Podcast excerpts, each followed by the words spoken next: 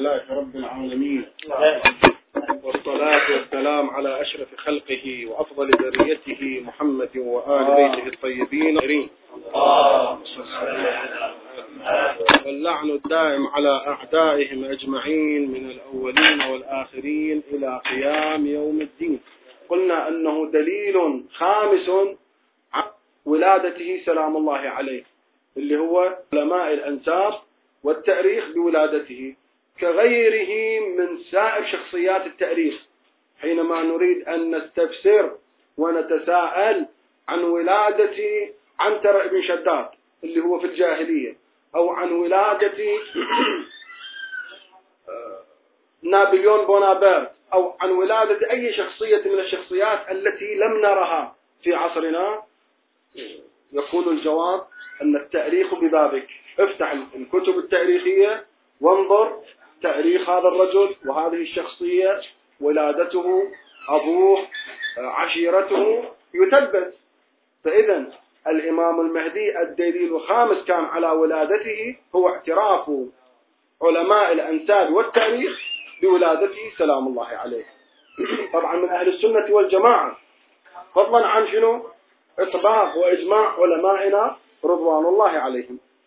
نقرأ بعض الفقرات وهذه مهمة أيضا. لشخصيات كبار من علماء السنة اعترفوا بذلك.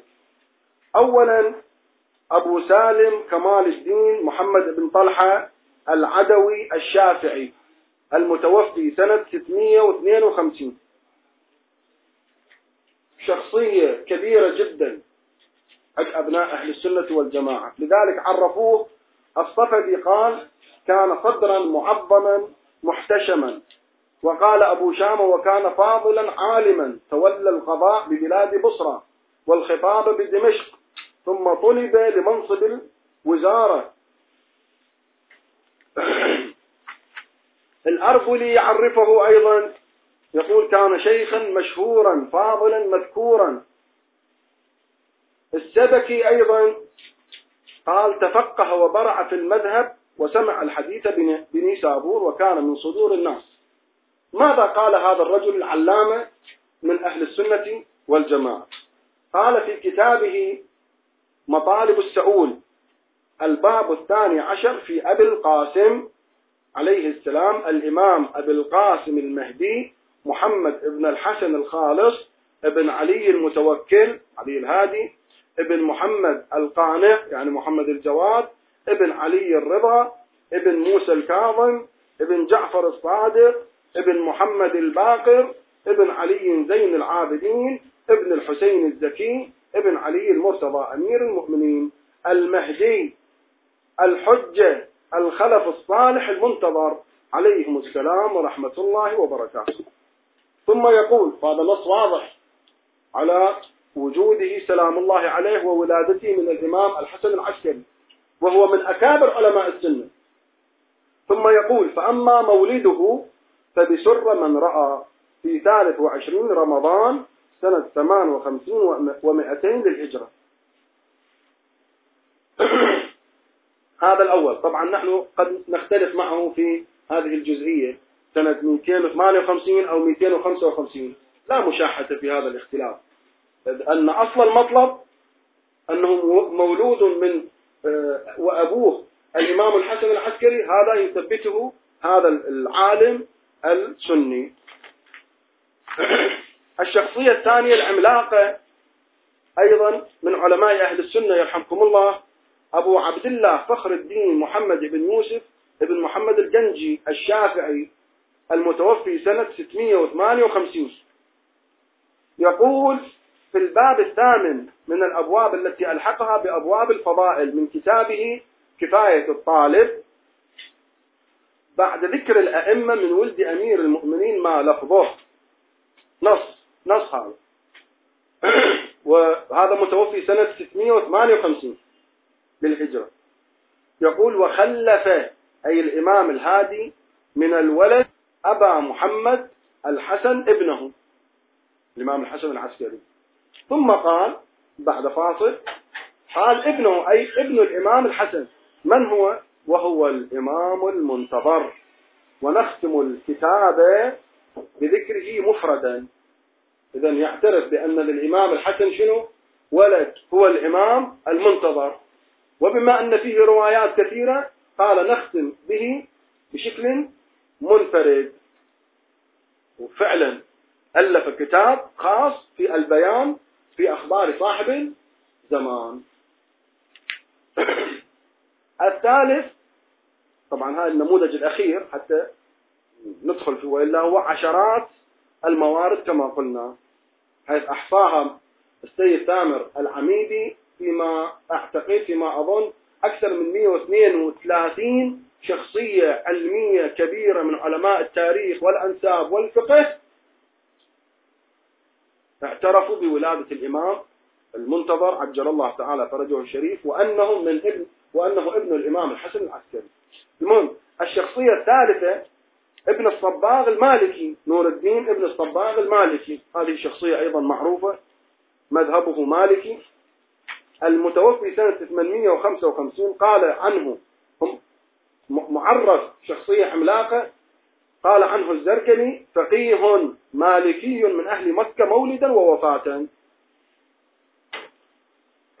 يقول في كتابه الفصول المهمة في ترجمة الإمام الحسن العسكري عليه السلام خلف أبو محمد الحسن من الولد ابنه ابنه الحجة القائم المنتظر لدولة الحق. وكان قد أخفى مولده وستر أمره لصعوبة الوقت وشدة طلب السلطان وتطلبه للشيعة وحبسهم والقبض عليهم. أصرح من هذا النص موجود. نص صريح في ولادته سلام الله عليه وأن أباه هو الإمام الحسن العسكري.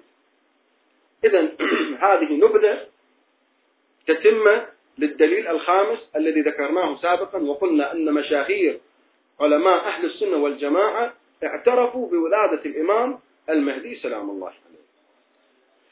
بعد هذه المقدمة والتتمة ندخل في موضوعنا الثالث والأخير وهو أيضا موضوع حساس.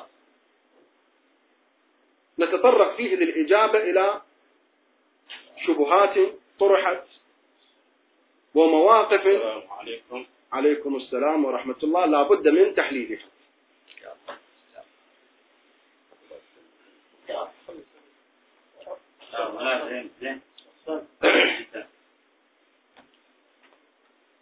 الشبهة الأولى الإشكال الأول السؤال الأول. ما شئت فعبر. هل يعقل؟ هل يعقل؟ رسول الله صلى الله عليه وآله وسلم بلغ أربعين سنة حتى شنو نزل عليه الوحي إذا أمر الرسالة وأمر الإمامة أمر عادي لو أمر عظيم أمر عظيم الآن نحن في مجتمعنا إذا أردنا أن نكلف شخصا أو نرسل إنسانا الحسين عليه السلام أرسل مسلم ابن عقيل. قال لهم بعثت إليكم أخي وابن عمي وثقتي من أهل بيتي. وكان عمره ما يقرب من أربعين عام. فالإنسان الذي يريد أن يرسل في قضية مهمة ما لا يرسل طفلا صغيرا وإنما يرسل أهل الرشد من عليهم الاعتماد في هذه القضية. فكيف الإمامة ونحن يعني وأنتم هذا السني يرد علينا ويشكل علينا وأنتم تقولون أن الإمامة موقعها عظيم جدا. فكيف يرسل ويبعث إماما وهو طفل صغير عمره خمس سنين؟ لمهمة ليست وقتية. لمهمة إملاء الأرض قسطا وعدلا. سؤال وجيه يحتاج إلى جواب أوجه صح؟ ما هو الجواب؟ الجواب حلي ونقضي. قرآني وتاريخي. صح؟ ماذا يقول القرآن؟ أنتم الذين تدعون أنكم تتبعون القرآن. يا أهل السنة والجماعة. ماذا يقول القرآن؟ في قضية عيسى عليه السلام. بعثه الله سبحانه وتعالى نبيا وهو في المهد وليس صبي في المهد. وكذلك في قضية شنو؟ يحيى عليه السلام. آتيناه الحكم صبيا يحيى. فيحيى وعيسى خير دليل. وأنتم يا أهل السنة والجماعة تعتقدون أن النبوة والإمامة أن النبوة والرسالة أفضل من الإمامة موقعا ومنصبا ومقاما. إذا إذا كان الله سبحانه وتعالى قد أودع نبوته ورسالته في في شخص هو في المهدي. بعد لم يستطع النطق وإنما تكلم بمعجزة حينما أشارت إليه. قال إني عبد الله آتاني الكتاب وجعلني نبيا وبرا بوالدتي. إلى آخر الآيات المباركة في قضية عيسى. وهكذا في قضية يحيى وآتيناه الحكم صبيا. إذا لا يقولن قائل آه، كيف من المحال أن أن الله سبحانه وتعالى يبعث لمهمة عظيمة طفلا صغيرا. قد فعلها في شنو؟ في عيسى وفي يحيى. فلماذا هناك يجوز وفي إمامنا لا يجوز.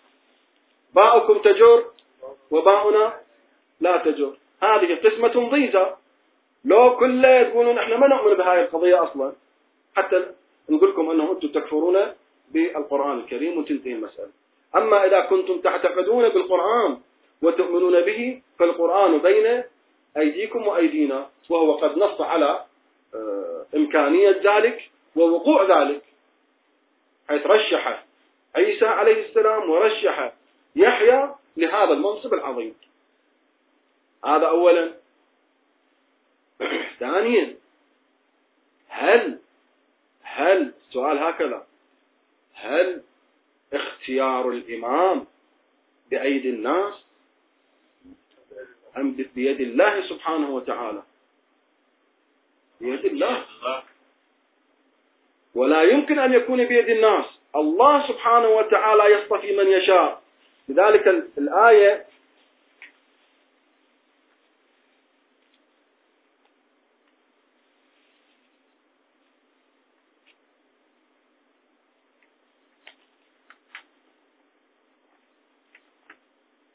الآية تقول وما كان لمؤمن ولا مؤمنة إذا قضى الله ورسوله أمرا أن يكون لهم الخيار. طيب هاي وشاورهم في الأمر إذا شنو؟ وشاورهم في الأمر. كيف نتعقلها؟ نقول هذه في أمور أمورهم الخاصة وليس أمر الله سبحانه وتعالى. والإمامة كالنبوة من الأمور المختص بها الله سبحانه وتعالى. هو الذي يصطفي من يشاء من عباده. هو الذي يختار ما كان لهم الخيار. كما أن الأمة ليس لها الخيار في اختيار نبي أو اختيار رسول كذلك ليس لها خيار في اختيار شنو؟ إمام. وهنالك تجربة الله سبحانه وتعالى ذكرها لنا حتى نفهم أن هذه القضية بأجلى مظاهرها. نبي من أنبياء الله اختار من قومه سبعين رجلا لميقاتنا. قالوا شنو؟ أرنا الله جهرا. اختيار نبي معصوم من أولي العزم. اختار مجموعة على أساس أنهم هذول خلص أصحابه. وإذا به شنو؟ هؤلاء. إما لا يعرفون أن الله لا يرى وإنما شنو؟ أو يعرفون ومع ذلك طلبوا ذلك عتوا وكفرانا. فإذا كان نبي من أنبياء الله سبحانه وتعالى لا يقع اختياره على المادة التي يريدها الله سبحانه وتعالى. فكيف بسائر الناس؟ فكيف بالأمة؟ وهي أمة غير معصومة؟ وهي أمة آه، أغلبها آه، لا يمكن أن يتبع الصراط المستقيم. آه، تحكمهم الأهواء تحكمهم القبليات تحكمهم الطائفيات القوميات العرقيات. كل هذا شنو؟ في هذه الأمة. فكيف نريد لها أن ترشح شخصية مصطفات من الله آه، تكون خليفة لله سبحانه وتعالى. هذا ما لا يمكن. إذا هذا الإشكال أنه كيف يبعث الله سبحانه وتعالى إماما وهو صغير هذا إشكال غير وجيه وهو مردود. كما بينا في القرآن الكريم. ولا يقول أن قائل إن الله سبحانه وتعالى بعث طالوت مثلا. وقال شنو؟ زاده بسطة في العلم والجسم. هذا إشكال متمم للإشكال الأول مالته. حينما قالوا قالوا سلمنا يا أبا كما تقولون. أنه في عالم الإمكان يمكن أن يبعث الله سبحانه وتعالى طفلا صغيرا. لكن هذا الطفل ماذا يعمل؟ أنتم تريدون أن يكون حاكما على الأمم حاكما على العالم. وهذا حاكم لابد أن يكون ذا بأس شديد. زاده الله في قضية طالوت زاده الله شنو؟ بسطة في العلم والجسم. والطفل هو يحتاج إلى إلى من آه، يحافظ عليه إلى من يطعمه إلى من يشربه. فكيف تريدونه أن أن آه، يقود الجيوش لإحلال السلام العالمي؟ نقول هذا أيضا آه، أمر إشكال باهت إشكال لا طعم له ولا لون صح؟ إلى طعم وإلى لون؟ لا ما إلى. ليش؟ لأنه من قال أن الإمام في أول عهده يراد منه أن يكون شنو؟ مسلحا بهذه الأمور. ليس شرطا. حينما يشتد حينما آه، يكون في قدرته ذلك قدرة البدنية أمكن أن يفتح الفتوحات. لا يشترط في الإمام أن يكون في بداية إمامته وفي بداية منصبه أن يكون متسلحا بمثل ما قلت. واللطيف هم يشكلون علينا ويفعلونها. خلفاء بني العباس نصهم هم أطفال. يقتل أبوه ويخلوه هو بعد لم يبلغ الرشد عشر سنين عمره ثمان سنين يكون هو شنو؟ خليفة المسلمين. هاي الأرض الإسلامية الشاسعة هذا هو خليفة المسلمين وهو طفل صغير. من الذي يدير المملكة؟ إما تديره أمه مثلا أو الحاجب أو الوزير أو البرامكة في وقتهم أو ما شاكل ذلك. إذا آه، اتضح أنه لا يشترط في الإمام أن يكون كبيرا وراشدا من الناحية الجسمية فإنما الاختيار بيد الله سبحانه وتعالى. وهؤلاء قوم زقوا العلم زقا عندهم العلم اللدني الله سبحانه وتعالى اصطفاهم. لذلك نتحدى العالم بأجمعه. لا ترى إماما من أئمتنا قد درس عند شخص من العلماء. فلذلك يقال أنه أحد الأدلة على إمامة الإمام احتياج استغناؤه عن الكل واحتياج الكل إليه. دليل على أنه إمام الكل. انتهينا من هذه الإشكالية المهمة. ندخل في إشكالية مهمة ثالثة وربما تكون الأخيرة. إشكالية التوقيت والتطبيق. في هذا العصر في كل العصور نحن نمر بمرحلة خطرة. القضية المهدوية قضية آه، بما أنها قلنا سابقا إنسانية بما أنها متواترة إسلاميا فالكل يعتقد بها. وبما أنها تمثل طموح المستضعفين طموح الفقراء في في شتى أرجاء المعمورة. لذلك لأنه يملأها قسطا وعدلا. لذلك طمحت إليها أنوف قوم. واشرأبت أعناقهم إلى التصدي لمثل هذه المهمة. فادعاها الكثير منذ الصدر الأول للإسلام وإلى يومنا هذا. ادعاها وادعيت قسم ادعاها وقسم ادعيت لهم. ادعيت لمحمد بن الحنفية رضوان الله عليه. فئة خاصة سموا بالكيسانية قالوا بأن الإمام المهدي هو محمد ابن الحنفية وهو غائب يظهره الله سبحانه وتعالى في وقت ما يشاء. اسم قال بأنه آه، الإمام الكاظم سلام الله عليه هو الإمام المهدي. وسموا بالواقفة وقفوا على الإمام الكاظم سلام الله عليه. وادعوا عدم موته أنكروا موته. وقالوا أيضا بغيبته. وهكذا عبر التاريخ في يومنا هذا قبل 30 سنة في 1410 تقريبا استحل الحرم المكي من قبل جهيمان. شخصية معروفة سعودية آنذاك اسمه جهيمان وموجود حتى صوره بالإنترنت. بس تكتب جهيمان يطلع شخصه و وصهرة الذي ادعى الإمام وهذا كان وزيرا له. صهرة اسمه محمد بن عبد الله. هؤلاء استحلوا الحرم مسجد الحرام وأخذوا من فيه على أنهم رهائن ولم يطهر المسجد الحرام منهم إلا بالاستعانة بقوات كوماندوز فرنسية لاقتحام الحرم المكي. وقتل من قتل وأسر من أسر منهم. قضية مهدي السودان الذي حرر السودان ادعى المهدوية أيضا وناجز وقاتل الدول آنذاك وانتصر لفترة وادعى المهدوية. وهكذا أما في يومنا هذا فحدث ولا حرج. إذا لا نستغرب من ادعاء البعض أنه الإمام المهدي سلام الله عليه أو يدعي أنه مرتبط بالإمام المهدي. لبيان قدسية له. حتى يجد له أتباعا. أنه هو باب من أبواب الإمام المهدي. قبل 200 عام أقل من هذا التاريخ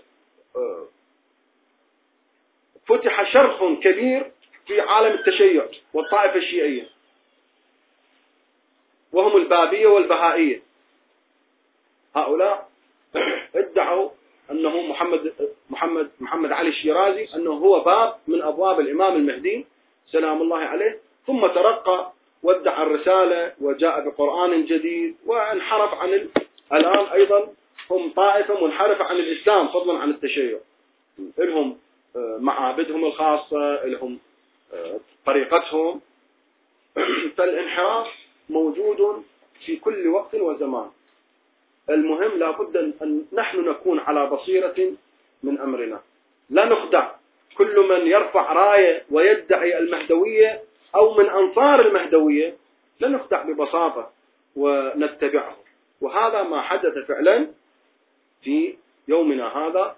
أحدهم يدعي أنه اليماني وأنه ابن الإمام وأنه رسول من قبل الإمام. سلام الله عليه للعالم كافة.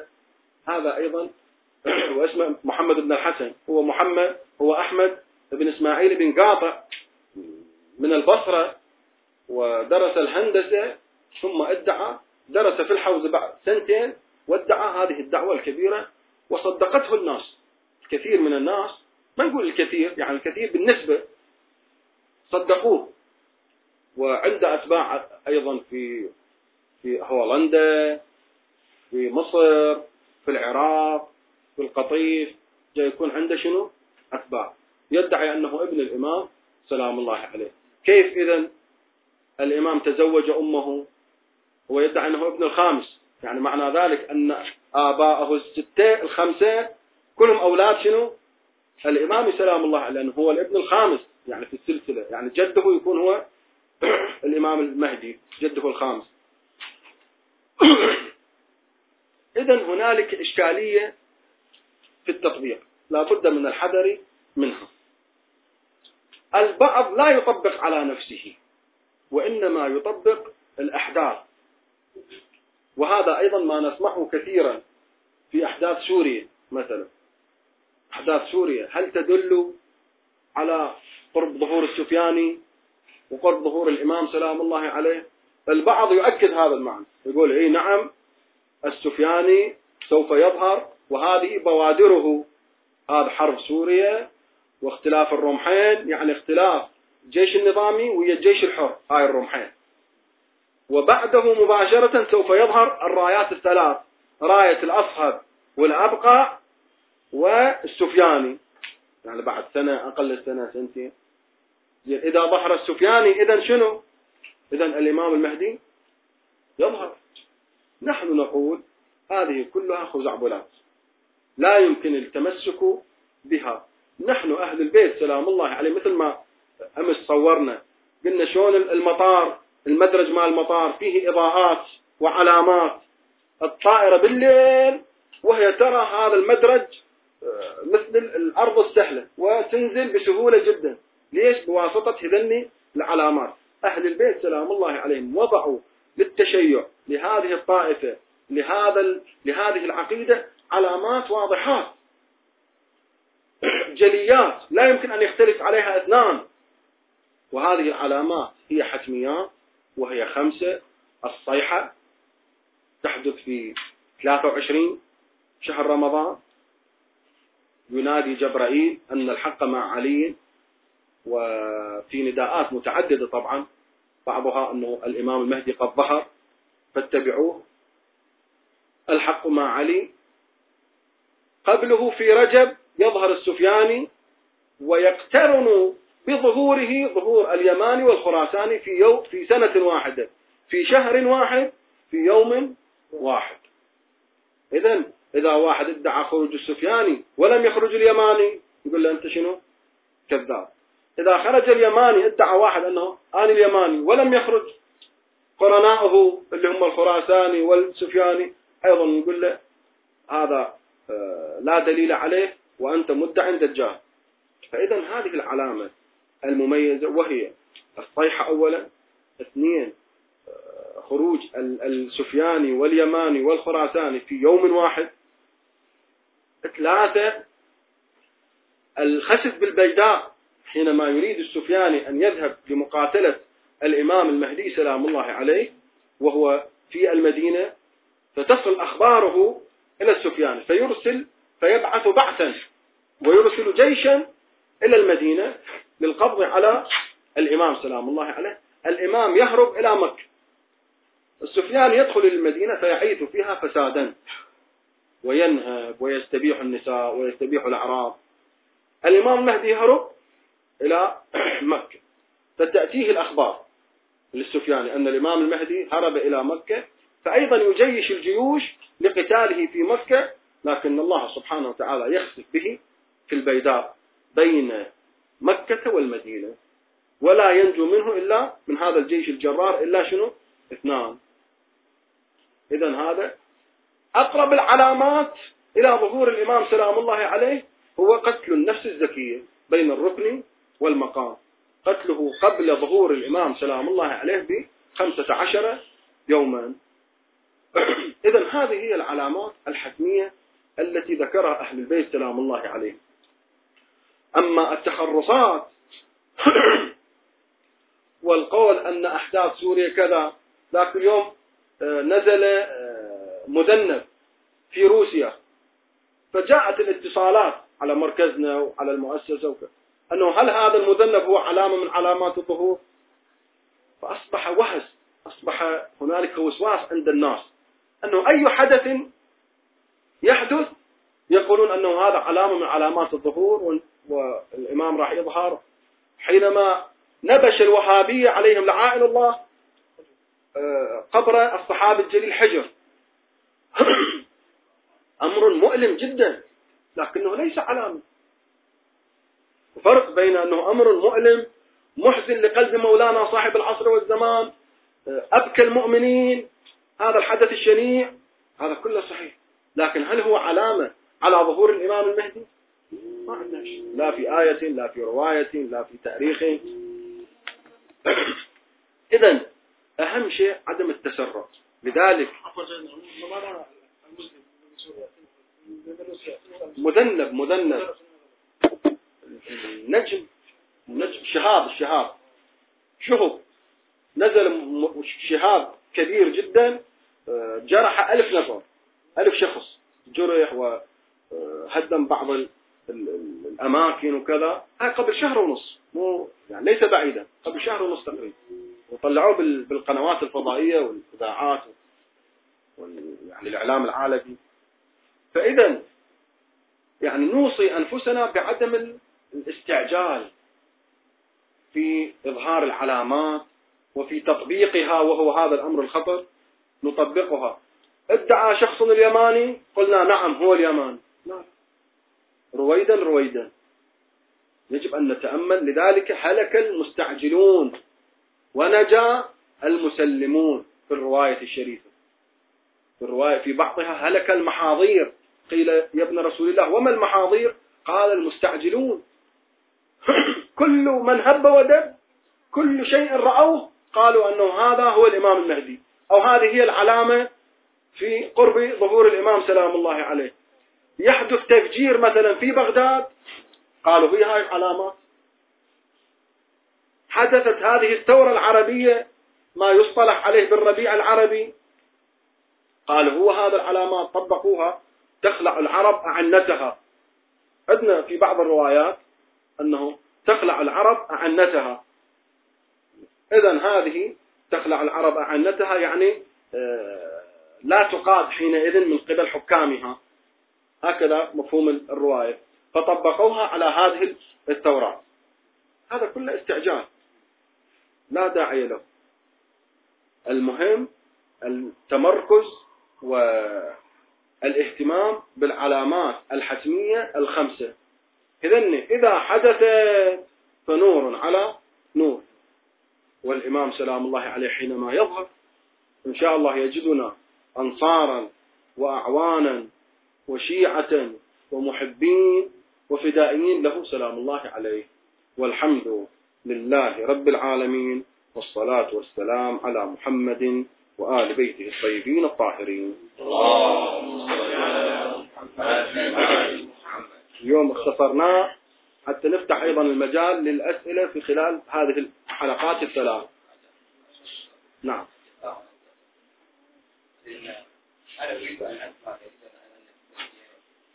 عن السفياني السفياني شخصية أموية من نسل أبي سفيان. شخصية أموية من نسل أبي سفيان.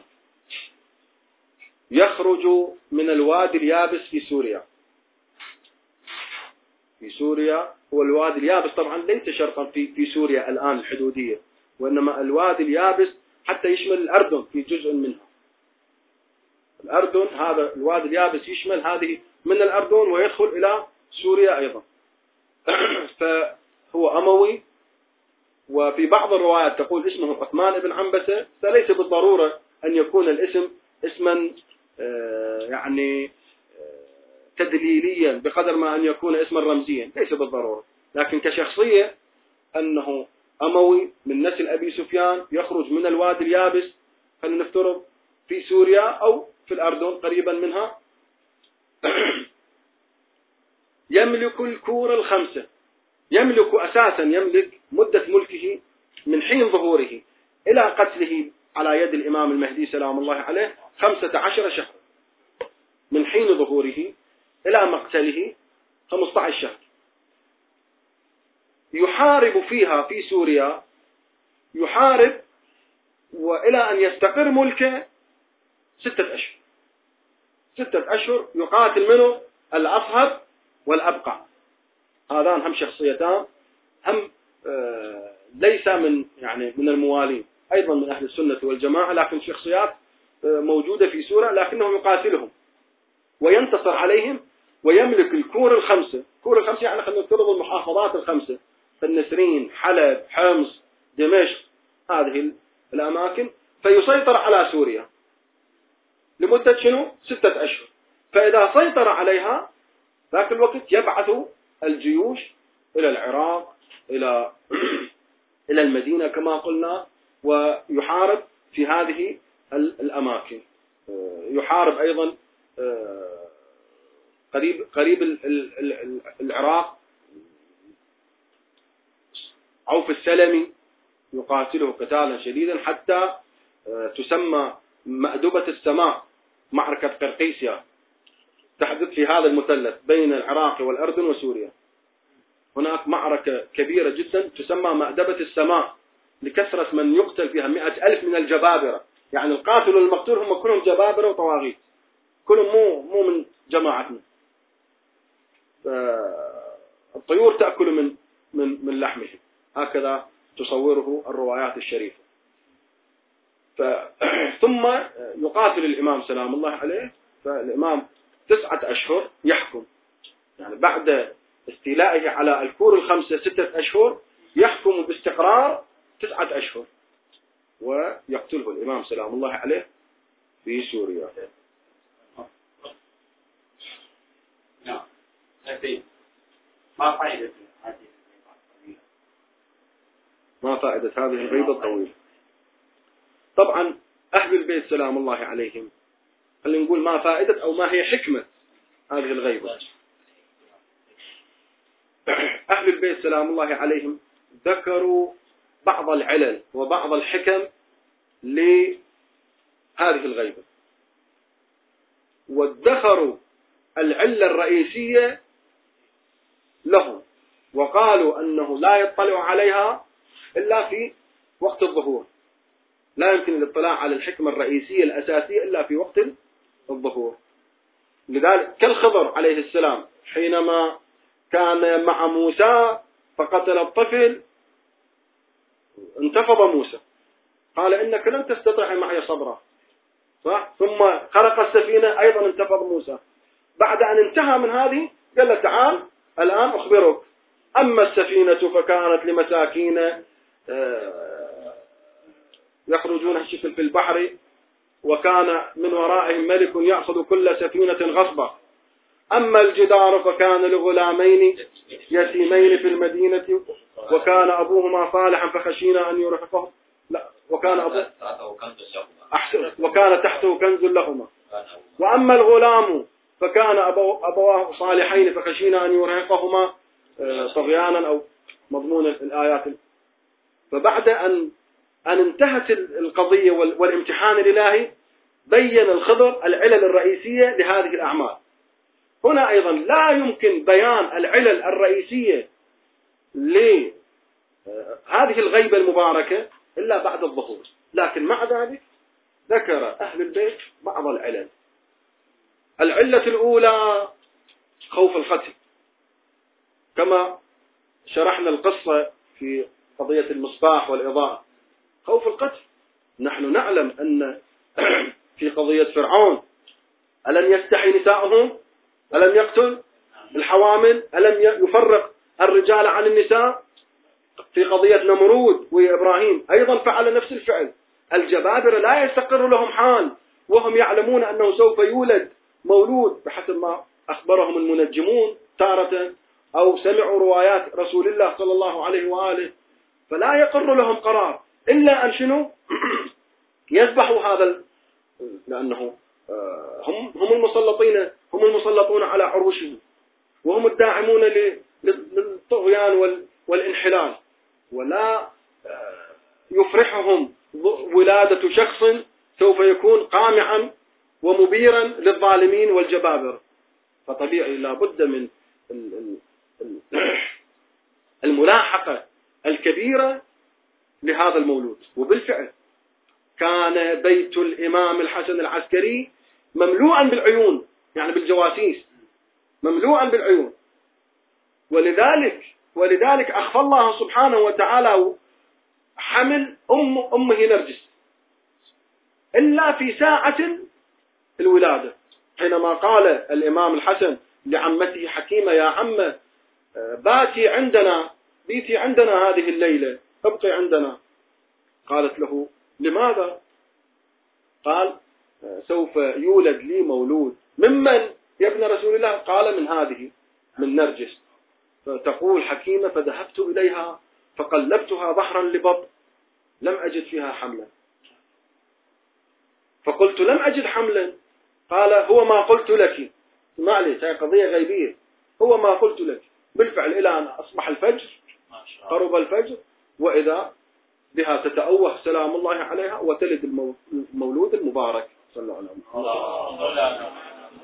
في ليلة الخامس في فجر الخامس عشر من شعبان. إذا هذا خوف القتل وهذا ما زال ساري المفعول. لا يقول واحد أنه الآن ماكو خوف قتل. لا الآن أيضا. هنالك رصد هنالك معاهد هنالك استخبارات عالمية تدقيقات آه، دائما يبحثون وإحنا في أول لقاء عرفت بخدمتكم أنه حينما آه، عملنا آه، موقعا صغيرا في الإمام المهدي قبل عشر سنين لمدة ستة أشهر رأينا الدول التي أكثر الدول الداخلة في هذا لهذا الموقع فوجدنا أول دولة الفاتيكان وبعدها إسرائيل. وبعدها تجي دول إسلامية وعربية وكذا. اذا هؤلاء قد منتبهين إلى هذه القضية. مع أنه موقع مزهود فيه ليس موقعا عظيما. ولم تكن فترة إنشائه إلا ستة أشهر. نقول فد موقع يومية خمسة آلاف عشرة آلاف شخص يزوره. لا فد موقع مهمل. ومع ذلك هم راصدين وهكذا ما نجد أيضا حتى يعملون أفلام. هوليود وما هوليود أفلام في الرجل العربي الذي يطيح بعروشهم وما شاكل ذلك. إذا خوف القتل اثنين من الثمرات أن لا تقع في عنقه بيعة من قبل أحد الظالمين. لأن أهل البيت سلام الله عليهم كلهم سالموا. حتى الحسين سلام الله عليه شهيد كربلاء هو سالم معاوية. حينما كان في زمن الإمام الحسن العسكري حينما الإمام الحسن المجتبى حينما صالح معاوية الإمام الحسين لم ينتفض على معاوية. في زمن الإمام الحسن المجتبى. وكذلك بعد شهادة الإمام الحسن المجتبى بقي عشر سنين. عشر سنين معاوية موجود ولم ينتفض عليه الإمام الحسين. بعد موته في سنة خمسين بعد موته العفو في سنة ستين الإمام الحسن المجتبى توفي استشهد سنة خمسين. وبقي الإمام الحسين مسالما ولم يحارب معاوية إلى سنة ستين. بعد موت معاوية آه، أرادوا أن يبايع يزيد فانتفض إذا حتى الحسين سلام الله عليه بايع آه، خلفاء. على الأقل بايع الأول وبايع الثاني والثالث. غضا لا نقول حينما نقول بايع لا تكون هنالك شبهة أنهم إذا بايعوا يعني إذا إحنا ماكو خلاف وإحنا مخلين بايع. نقول البيعة البيعة صورية البيعة شكلية آه، إكراها كما أن الله سبحانه وتعالى آه، في الآن تقرون في الفقه أن الزواج الإكراهي باطل أو مو باطل؟ الطلاق عن إكراه باطل أو مو باطل؟ أي شيء أي متاجرة أي بيع أي شراء عن إكراه يصح له لا؟ لابد أن تكون هنالك شنو؟ طيب نفس في من شرائط المعاملة أن يكون عن طيب النفس وعن الاختيار فإذا كان عن إكراه فلا قيمة له. فأهل البيت سلام الله عليهم وإن بايعوا لكنه عن إكراه لحفظ دماء الأمة لحفظ فالإمام المهدي بما أنه سوف يخرج بالسيف أبى الله سبحانه وتعالى أن يكون في عنقه بيعة لغيره من طواغيت عصره. هذه فائدة ثانية. الفائدة الثالثة الحكمة الثالثة هو راجع لنا. لتغربلوا ثم لتغربلوا حتى لا يبقى إلا الأندر فالأندر. في قضية نوح عليه السلام حينما دعا الله سبحانه وتعالى أن يهلك قومه إنهم لن يلدوا إلا فاجرا كفارا. زين؟ قال له الله سبحانه وتعالى أوحى له الله أن يغرس نواة. قال من؟ هاي النواة النخل النخيل. إذا أينعت وزهى ثمرها أنا أنزل العذاب. نخل مو شجرة شجرة برتقال خلال سنتين تورد. أما النخل طويل الأمد يريد له عشر سنين عشرين سنة أكثر أقل ما أعرف. فزرعها إلى أن أثمرت وأكلوا من, من ثمرها. قالوا له يلا يا رسول الله لينزل العذاب على هؤلاء. فأوحى الله سبحانه وتعالى أنه من هذه التمور نوى هذا التمر. ازرعه مرة ثانية وعلى ما ينبت إلى أن ينبت وإلى أن سبع مرات. وفي كل مرة وفي كل مرة يقل عدد المؤمنين. يقول هذا لو كان صادقا لكان وفى بوعده. يقل عدده إلى أن بقي الثابت على الدين. الثابت يأتي زمان على أمتي القابض على دينه كالقابض على امرأة فهذا وحدة من من الحكم. وهو الغربلة. يعني كل من قال كل من قال إني مؤمن أحسبتم أنما خلقناكم عبثا وأنكم إلينا لا ترجعون. لا وفي آية أخرى حسب الناس أن يتركوا أن يقولوا آمنا وهم لا يفتنون. الامتحان والاختبار من أهم الأمور لمعرفة الصالح من الطالح وإلا وإلا كل يدعي وصلا بليلى. كيف كيف يمكننا أن نعرف هذا مؤمن وهذا غير مؤمن؟ هذا صالح وهذا طالح. كلهم قالوا محمد رسول الله. اللهم صل على محمد وعلى نعرف نعرف علي وفضائله في المعارك حينما يقلع باب خيبر حينما يكون مع رسول الله والآخرون من هنا وهناك يهربون من هنا وهناك وليست لهم منقبة واحدة في معركة ولا في علم ولا في عمل ولا في جهاد ولا في إذا من هنا التمايز. فالغيبة من يبقى على الحق من يثبت على هذه العقيدة تراث أهل البيت سلام الله عليه. هذا هو. هذا الخالص. وهنالك فوائد أخرى. السلام عليكم. السلام. كما سمعنا أو في بعض الكتب بأن الأئمة كلهم مستشهد نعم. وهل صاحب العصر والزمان بدوره هو أيضا سيكون في آخر حياته شهيد إذا كان يستشهد من هو واقع عليه وما هي تعريفات من هو شو؟ الذي يكون بسبب هذا الاستشهاد من يقتله؟ يعني هو- اختلفت الروايات بالنسبة للإمام المهدي سلام الله عليه. أساسا أساسا هو البحث في أهل البيت عموما أنه هل كلهم شهداء أم لا؟ ليس بالضرورة أن يكونوا كلهم شهداء. طبعا نحن نذهب إلى أنه ما منا إلا شهيد إلا مسموم أو مقتول. عندنا بعض الأدلة العامة التي تؤيد هذا ال... بالنسبة لخصوص الإمام المهدي أكو روايات بأنه يموت موتا وروايات أنه يقتل. ولم تتعرض الروايات إلى قاتله إطلاقا.